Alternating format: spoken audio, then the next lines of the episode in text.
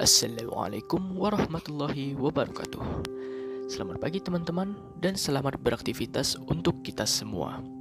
Pada hari ini, topik pembicaraan saya adalah mengenai apa yang harus kita lakukan jika merasa sakit. Pertama, kita harus mengetahui terlebih dahulu apa gejala yang ditimbulkan. Gejala utama pada penyakit COVID-19 adalah demam, rasa lelah, dan batuk kering. Beberapa orang mungkin akan merasakan gejala lain seperti rasa nyeri dan sakit, hidung tersumbat, pilek, sakit tenggorokan, maupun diare.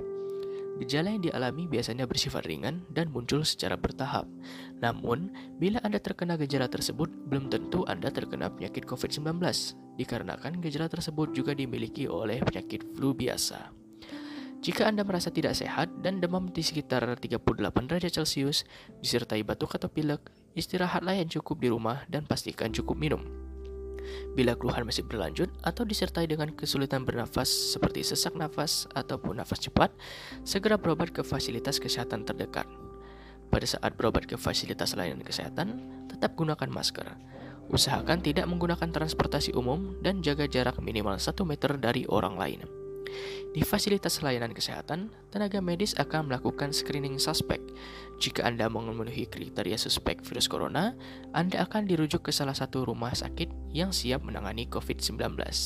Dan jika Anda tidak memenuhi kriteria suspek, Anda akan dirawat inap atau rawat jalan sesuai dengan jika Anda sehat, namun ada riwayat perjalanan 14 hari yang lalu ke negara terjangkit COVID-19 atau pernah merasa berkontak dengan penderita virus corona, segera cek diri Anda atau bisa menghubungi hotline center corona 119 extension 9. Perlu Anda ketahui, sebagian besar orang terinfeksi virus corona akhirnya sembuh. Tetapi untuk kelompok lansia dan orang dengan masalah kesehatan kronis memiliki resiko tinggi untuk terpapar. Jadi, diharapkan untuk teman-teman sekalian agar membatasi aktivitas di luar selama new normal berlangsung. Sekian untuk pembicaraan saya hari ini. Saya harap bisa memberikan pengetahuan baru untuk teman-teman sekalian. Follow Instagram kami at kkntematik297 untuk melihat konten seputaran COVID-19. Sekian dari saya, I'll see you guys in the next podcast.